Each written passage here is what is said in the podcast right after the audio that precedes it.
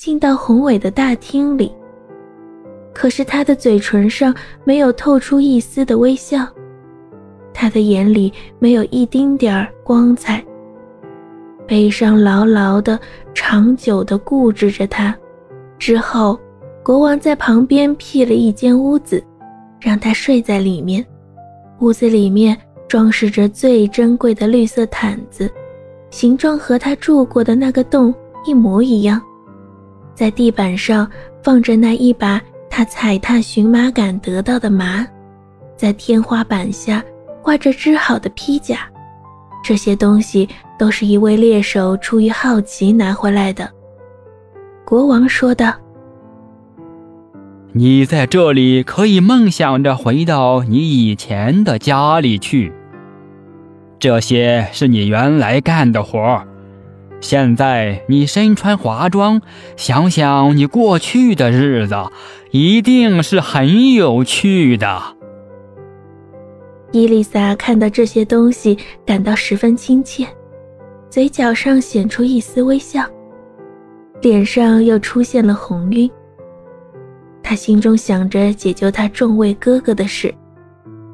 他亲吻一下国王的手，他把他拥到自己胸前，让教堂所有的钟都鸣响起来，然后宣告结婚庆典开始。美貌的森林哑女做了这个国家的王后。这时，大主教在国王耳边讲了许多坏话，但是他听不进去。婚礼必须进行，大主教必须亲自把皇冠戴到他的头上。他心怀恶意，使劲地把狭窄的王冠往下压，一直按到他的脸庞。他要把他弄疼。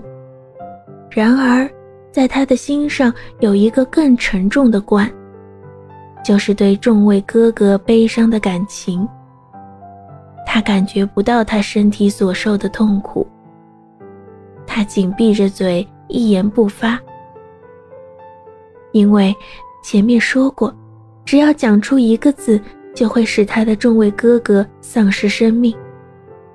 不过，在他眼中流露着他对这位美貌善良的国王的深切的爱情。国王为了使他快乐，尽了一切努力。伊丽莎全心全意地爱国王，一天天地对他好了起来。哦，要是伊丽莎能向他倾诉，能把自己的苦楚告诉他，那该多好！但是他必须闭口不言，必须默默地完成他的工作。因此，夜间他悄悄地从宫殿里走开，走进赠给他的那间装点的和那个山洞一样的小屋里。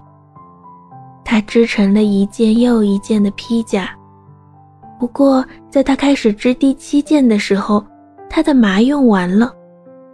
他知道教堂的坟地里长着他要的荨麻，可是他必须自己去采摘。他怎么样才能去呢？